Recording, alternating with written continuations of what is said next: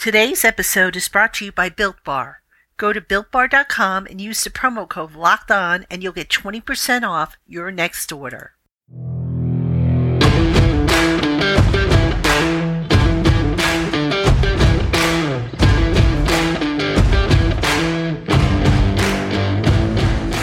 You are Locked On Giants, your daily New York Giants podcast, part of the Locked On Podcast Network, your team every day.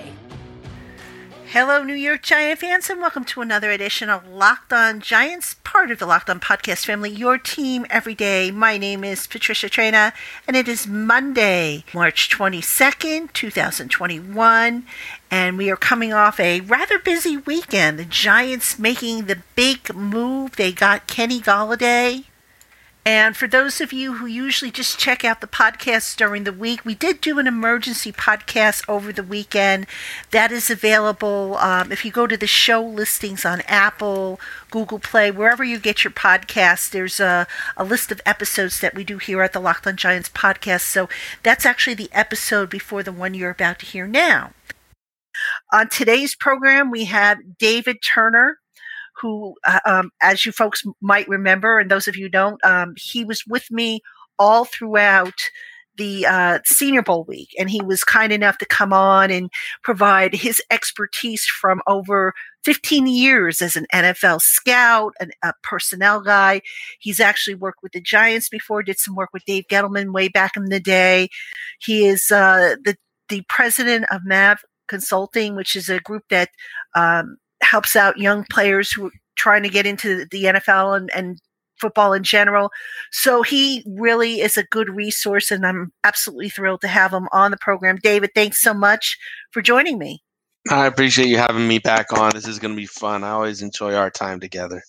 Same here. And, and I'm sure we're going to be, be talking to each other a lot as the weeks go by, especially as we lead up to the draft. But what I want to cover today is I want to talk a little bit about what the Giants have done so far in free agency. And looking at the, the list of free agents that they have brought in, st- let's start off with a, a general big picture type of uh, perspective here. What do you see as being the Giants' plan in free agency, and, and what do you think the advantages are to what they're doing versus the disadvantages? Well, I think they're being calculated. Obviously, they're um, – You know, they're, they're honing in on their guys, but they're also being patient with the market. The market is it's slowing down. A lot of money, as we saw, New England came out and spent money early and got their guys. But now the money's starting to dry up. A lot of teams were, you know, uh, cash strapped. And so figures and numbers that originally players and agents thought they were going to roll into the market and earn and get aren't is not there. And we're seeing veterans taking one-year deals, two-year deals. Um, whereas in the past they would have went three and four year deals. So I think what the Giants have done is calculate out who and where they want to spend their money, and now let the market kind of come to them with the rest of the opportunities and, and figures that are sitting there. Who are some of the names that the Giants have signed that really, you know, caught your eye and, and, you know, maybe were a really good value type of signing? I think the best value signing that I've seen is the defensive end that came over from the Vikings. Um, now I'm gonna I'm gonna mess up his name because I'm not good with it. But Odenigbo, um, you know, for one year and two point five million dollars, they really got a guy who could step in there, play their scheme well, uh, fits incredibly well into this defense, gives them an extra pass rusher, um, strong. Big guy, too, that can hold the defensive end position. I really like that. I like the Devontae Booker on a two-year deal. You know, I really think that solidifies the backup running back position for two years now. And then Jonotthan Harrison, a one-year, one point two five million dollars deal. That uh, that deal, to me, is interesting, too, because it helps them up front, and it's not overextending. There, Now, uh, the Odenigbo, uh, okay, sorry, I know I'm being, I don't get it. Um, but him and Harrison are Band-Aids because they're one-year deals. So they, those are still position of needs, I think, going forward in the draft. Yeah, definitely. But, uh, you know, I was really excited about uh, the Vikings defense, the former Viking defensive lineman. And uh, I, I, listen, just so you know, I butchered his name too. It's something I've got to learn. I'm very bad with names, but um, he's an interesting player uh, because what, what does that tell you about maybe what they're doing with the defensive ends, because they don't really have a true blue goose pass rusher. You know, they have Lorenzo Carter, Oshane Ximines. Both those guys are coming off of injuries, um, you know, but, but really neither one of them has really stepped up and declared himself as the guy. Th- is this a just, you know, competition? I mean, Carter Coughlin, I know, was in that mix as well. So is this strictly competition or, or, you know, what do you see this guy's role as? I think he gives you a really, you know, defined uh, veteran presence at defensive end. And again, it's a position I think that Gettleman has has earmarked for the draft. So it's like, okay, now whatever draft pick you bring in, there's not that need and necessity for them to come in and be a stud because you got this guy playing. And as that young kid develops and starts to work his way through the defense and, and get stronger and get better at what, you know, what they need him to get better at, now he can take that position next year. So Gettleman for two, uh, two point five million dollars has got a guy that takes the pressure off his rookie. And I think that's very smart because a lot of rookies might step in coming off a COVID year, might not be in the best shape, and then they get forced to play and then they're injured. Whereas this is, you can still take a defensive end or a defensive player in the first round, and and the pressure's off him from having to start right out the gate when you still don't know what the offseason is going to look like, if there's going to be May camps, whatever.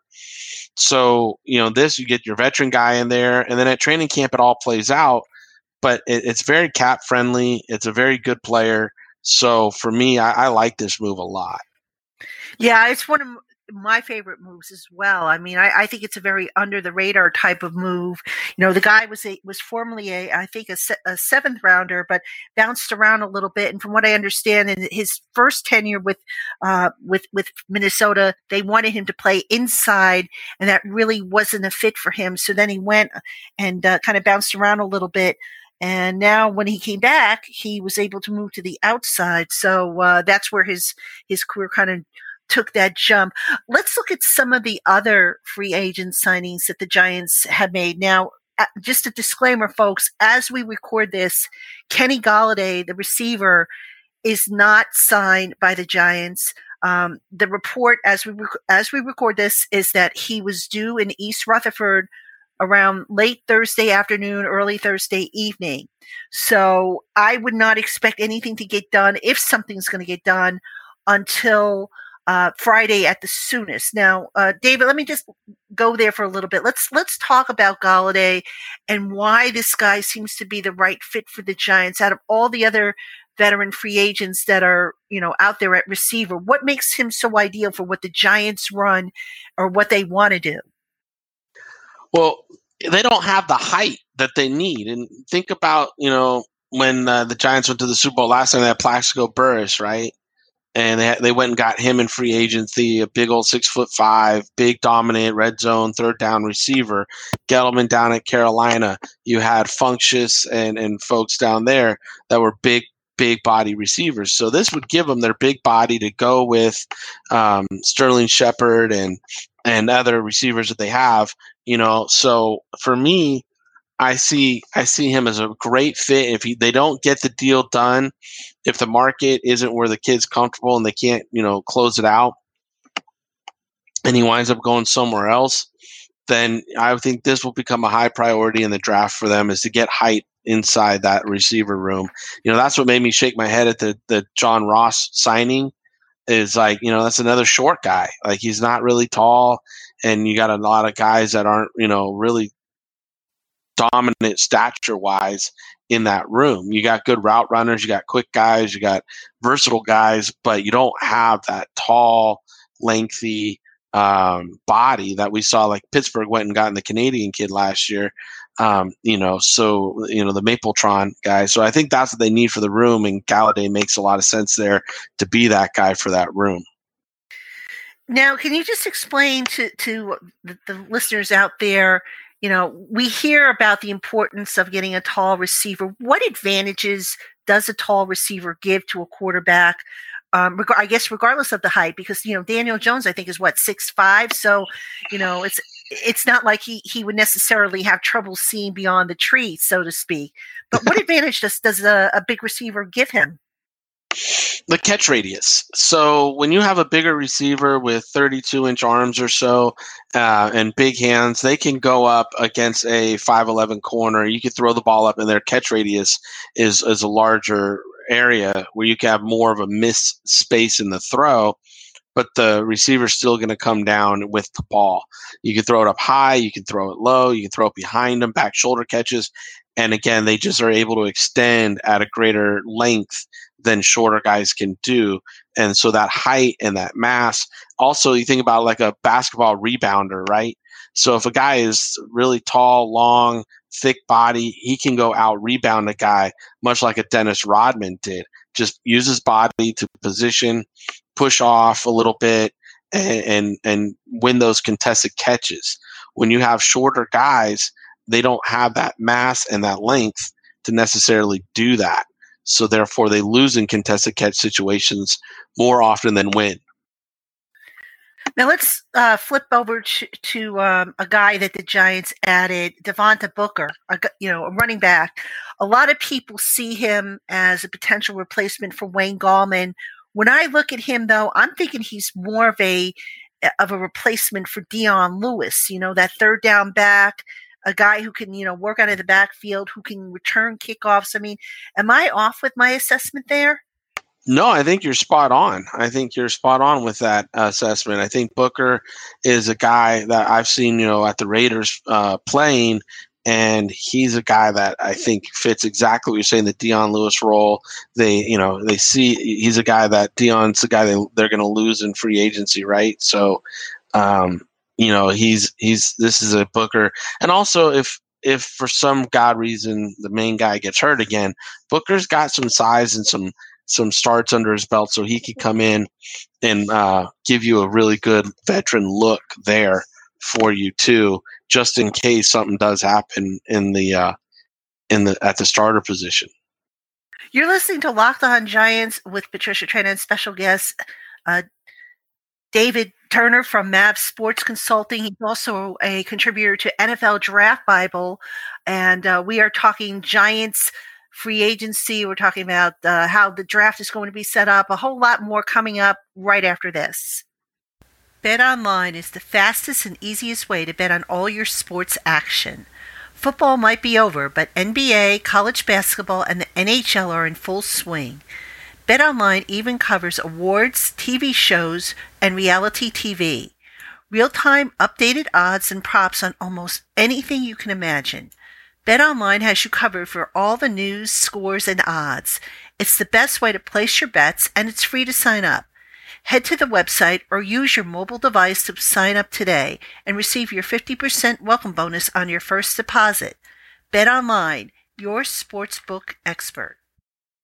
Hey Giant fans, this is Patricia Traina, host of the Locked On Giants podcast. If you're looking for a way to keep Giants football in the forefront during this offseason, pick up a copy of my new book, The Big fifty New York Giants, The Men and Moments That Made the New York Giants. This three hundred fifty plus page book takes a deep dive into the rich history of the Giants franchise, covering every era with stories, photos, and more that take you behind the headlines.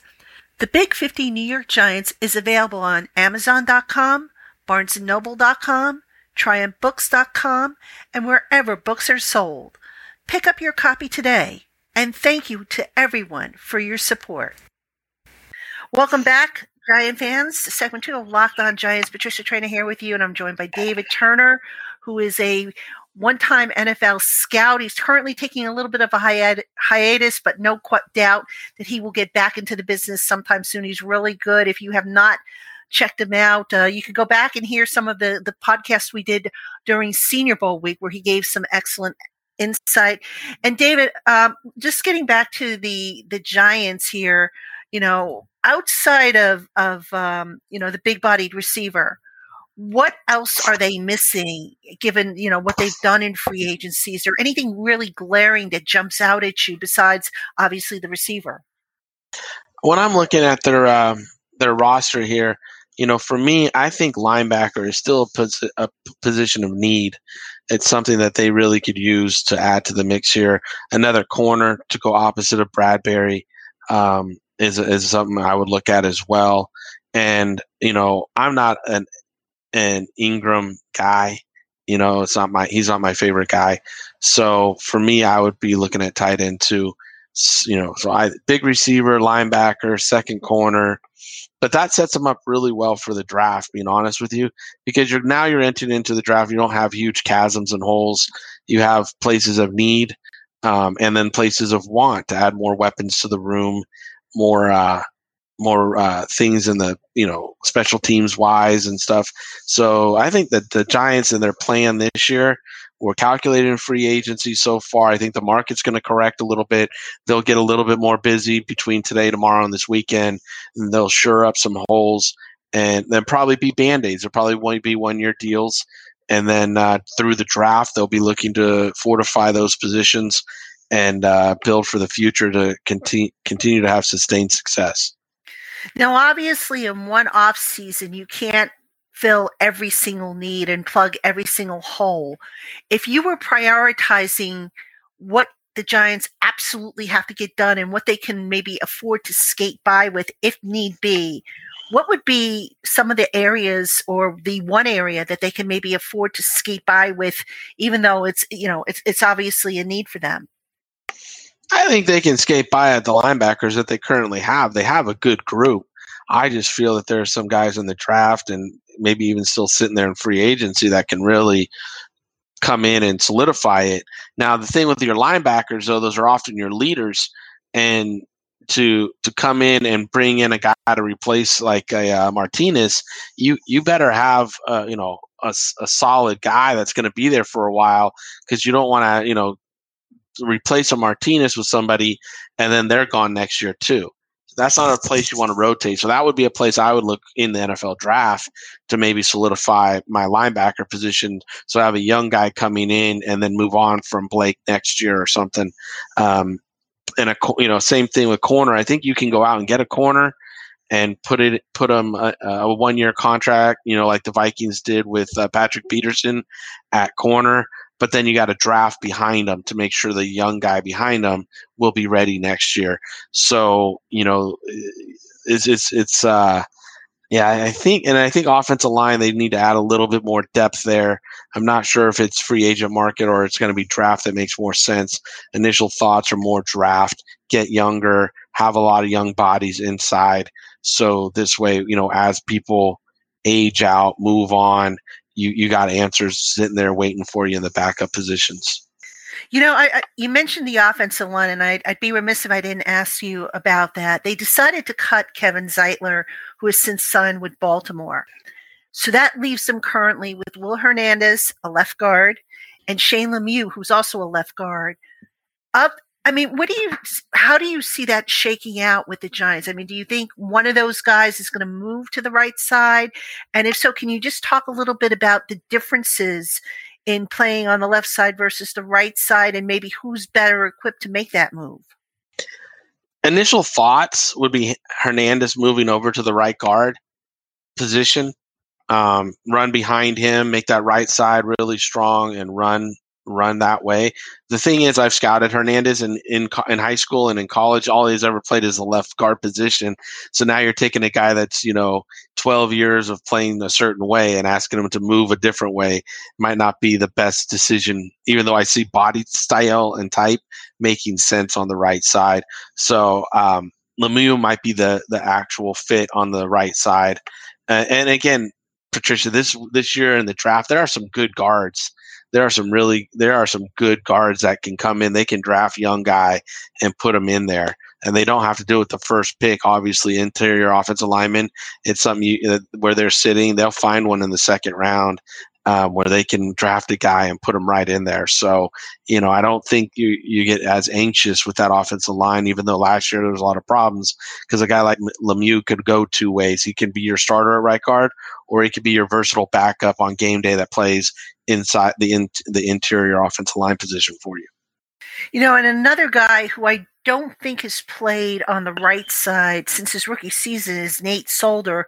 He's a guy they brought back because, you know, of the, the cap hit. I guess they don't want to, you know, not have something to show for that cap hit, the dead money hit, I should say. How difficult is it when a player's been playing on one side basically most of his career to, to make the flip over to the other side? It depends on the athlete. It depends on, you know, how they, what they do in the off season and how they train for it. It's not natural. A lot of things are backwards. But again, a, a guy like Nate, I've another guy I've scouted and I've gotten to know, I think he can do it if any, if anybody could. I don't know if they brought him back so much as a, a guy who's going to step in and start, or as an insurance policy through training camp, to make sure they get through training camp and then see what other teams' needs may be, and then they can trade them at that time and get something for them. Um, and to me, it made sense that way as an insurance policy. Make sure you get through training camp, everybody healthy, and if someone does go down, you you got them, you plug them in, you play with them. If someone doesn't go down and another team needs them, you can trade them away and get something for them. Like you said, you don't want to just cut them and, and have that cap hit and nothing there to show for it. So I think he's a very good uh, insurance policy for them at this point. And again, the right tackle position to me, this is the Northern Iowa kid.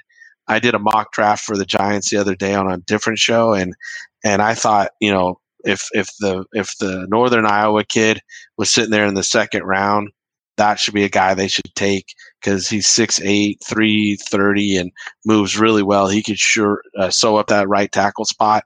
Uh, as, Tom, as Thomas grows at the left tackle spot, you can have your bookends for a lot of years already set.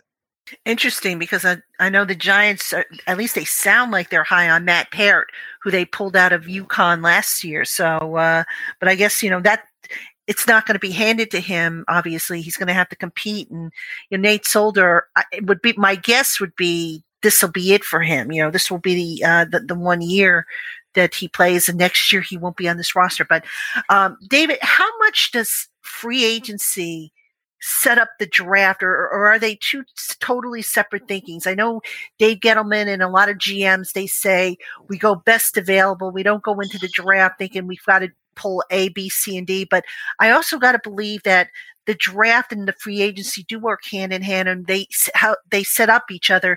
Can you explain a little bit about that? And maybe, you know, if you have some insight into how Dave thinks, you know, just explain some of that.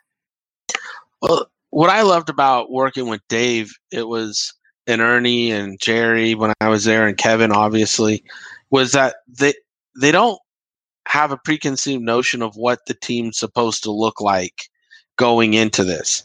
What they do is they look at it and they look at the board and they say, well, listen, if we put, you know, player A, then that domino will affect all these. And then what does that team look like? Now take, instead of player A, take player B. Now what does that team look like? And once you start doing that, you, you really get creative. And each each year, each team doesn't have to look the same. They can look different. And you can still be successful. Now, you're not saying vastly different, but you're you're still in the same philosophy, but it's it's a different lineup, and you can still be successful. So I th- I truly think Dave uses the free agent period like this to to Band-Aid and sew up a few places, like, you know, obviously getting Williams' contract done. That makes a big stitch. That sews up that that defensive end spot for a long time, right? So that that was a way to use his money and and sew up that stitch wise. But then you see the one year contracts, and those are Band-Aids. Band-Aids have to either be reinforced next year in free agency, or they'll have to be reinforced in the draft. And, you know, for me, Dave's always taken the draft approach on that. Like, okay, we can get through with this guy here this year, and then we'll draft behind him, get that the young kid some you know, play time later in the year, he'll pan out. It'll start to come together like they did last year. Look at the last seven games of last year. A lot of those later draft picks and stuff got in, got playing, got forward, and, and showed that they really were the right picks. This, I think this year you're going to see similarly. They're going to take a few Band-Aids in free agency, not overpay for them, give them one-year deals, maybe two-year deals, and then next thing you know, boom, you draft behind them and really shore up that that that position. And honestly, that's how you build sustained success, is, you know, using every tool that's in your toolbox to get better. Uh, you know, not only just free agency, not only the draft, but street free agents, uh, workouts, and you look at you know, post-draft uh, cuts that come, the June first cuts. You use all of it, and you build the you build your roster all the way up to training camp. And even in training camp, when you have injuries and things happen, or a position's not planning or panning out, you have to make trades and and keep going. That's your job as a personnel guy, is to constantly you know uh, tweak the uh, the cap and the the and the rooms and the locker room in order for to win a championship. And you know, in this era, as I, as I always say, you can't pay them all, so you have to be really creative on how you build your roster, and you you continue to farm that roster, you know, week in and week out. You're listening to Locked On Giants with Patricia Traina and special guest David Turner of Maverick Sports. He's he also contributes to the N F L Draft Bible. Uh, we're going to take our final break. When we come back, we're going to turn the, our attention to some early draft talks. So, folks, stay with us. Hey, Giant fans, if you haven't tried the all-new Built Bar, you're really missing out. They offer an amazing assortment of flavors, both of the nut and nut-free varieties, which is sure to appease any taste. And can I take a moment to tell you about their new Coconut Brownie Chunk Bar? Folks, this is by far my favorite of Built Bar's selection, and a perfect way for me to swap out a meal, or if my day is particularly busy and I need a quick bite, tide me over until my next meal. Built Bars are covered in one hundred percent chocolate, and they really taste like you're eating a candy bar, except you're not. You're indulging in a low-calorie, low-sugar, high-protein, and high-fiber treat that's great for the keto diet or any diet plan you happen to be on. So head on over to built bar dot com today and use the special promo code locked on twenty to get twenty percent off your next order. That's built bar dot com with the promo code locked on twenty for twenty percent off your next order. Welcome back, Giant fans, to segment three of Locked On Giants. Patricia Traina here with you, and I'm joined by David Turner. He is the president of Maverick Sports. He is also a longtime N F L, C F L, arena football executive. He's been in the scouting community, worked with the Giants way back in the day, uh, really knowledgeable. And uh, we're going to be hearing a lot from David, hopefully, as we get, you know, get closer to the draft, get his expertise and his expert take on some of these guys that the Giants are looking at or select. And, you know, speaking of the draft, David, let's turn our attention to to the draft and some of the options the Giants have. Now, as I see it, the Giants sitting at number eleven are kind of in a stuck between a rock and a hard place, in that, you know, they need the big receiver. So if they land Gall- Golladay, that removes, I would think that would remove, you know, getting a, another big receiver off the board. I don't know. Maybe it does, maybe it doesn't. Um, and if Kyle Pitts isn't there, is, you know, what happens then? I mean, in that case, if the Giants get Golladay um, and Pitts isn't on the board, what do the Giants do at number eleven? Oh, it's easy. They go to the pass rusher out of Miami. Um, Rousseau? Yeah. Okay. You know, if you look at the way Dave loves to build, it's through the trenches. So, you know, again, you got Williams. Rousseau is an athletic guy, but again, you're running a thirty-four. Where does he fit? He might not be your ideal fit, but as a pass rusher, especially early in his career, coming off the edge while he's learning and developing, he's a guy that come, you know, definitely pass rush. You work to get him a little stronger, put a little more beef on him, and he can ultimately, you know, he's got good size and length. I'm waiting for the official measurements. I haven't seen him yet, but he's a guy that I think can really grow into a player here for for the the, the defensive line and be an early impactful player with pass rush skills coming off the edge. You look at the great Giants teams that, you know, we've been around and seen. It's um, not only having a J P P, but having, you know, on the other side, uh, Osi Umenyiora, right? Um, you got Michael Strahan and, and L T. You got great pass rushers that have been Giant staples. This is this would be a player that definitely could step in and give them more pass rush ability and a lot of athletic ability for coming from there. So to me, if Pitts isn't there, or you don't have a, a, a lockdown, you know, you don't want to go get Waddle with his rare speed and ability, you know, and you, you know, there's no other moves. I think Rousseau is a great pick and a great pickup for him right there. That's interesting, because I've heard people say that um, when it comes to pass rushers, Um, sometimes there's a potential to reach there. I mean, what would be the criteria, though, over to say Rousseau as opposed to maybe a Micah Parsons if he's there? I mean, would you have to say, for example, can this guy well, Parsons give us X won't numbers? Be there. Parsons, you don't think Parsons will be there? Parsons. If Parsons was there, Gettleman better better kiss kiss somebody right on the mouth. I mean, he if Par, if if Micah's there and he's sitting there staring at Micah, he's running the card up. He ain't taking a phone call. There ain't no fifteen minute wait time. There's a thirty second lag. Turn that card in. Parsons is it. Let's go. But there, I don't see Parsons being there at all. No. Well, way. You never know. I mean, but it. Oh but yeah, I know. My, my my point being is is if you know you're looking at a, at an edge rusher, do you say to yourself, okay, I have to be comfortable in knowing that this guy can give me X number of sacks in his first year? I mean, what criteria do you use to kind of distinguish and, and say that this is definitely going to be my guy? You look at his traits, length, size, initial get-off step. Like when we had O C, I mean, Umenyiora, I mean, I, his his first step was amazing. It's just unbelievable. And that first step is a rare trait. If you find a guy that has that first step like that, you don't pass on him. You you pick him up, you develop him, you work with him.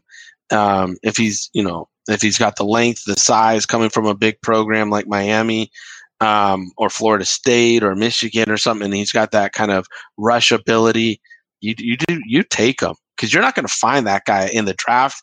And if you find him in free agency, he's going to be a big price tag. So you you know for me. When you when you evaluate and you start taking the traits of certain individuals, especially defensive ends, that first step, that get off, hand use, uh, hand violence to free up, uh, have a repertoire in their ability to uh, come back inside or multiple pass rush moves, and you, you you take them and you don't ever look back. You don't think anything else. You know, another direction they could go is corner right there, because at that position, if you do the draft math, that's people in front of them. You know, you could you could wind up with a Patrick Surtain or a uh, junior, Patrick Pat, uh, Surtain Junior, or a, uh, a, a J C Horn or or somebody still staring you in the face, and now you can get a lockdown, you know, corner right there at eleven.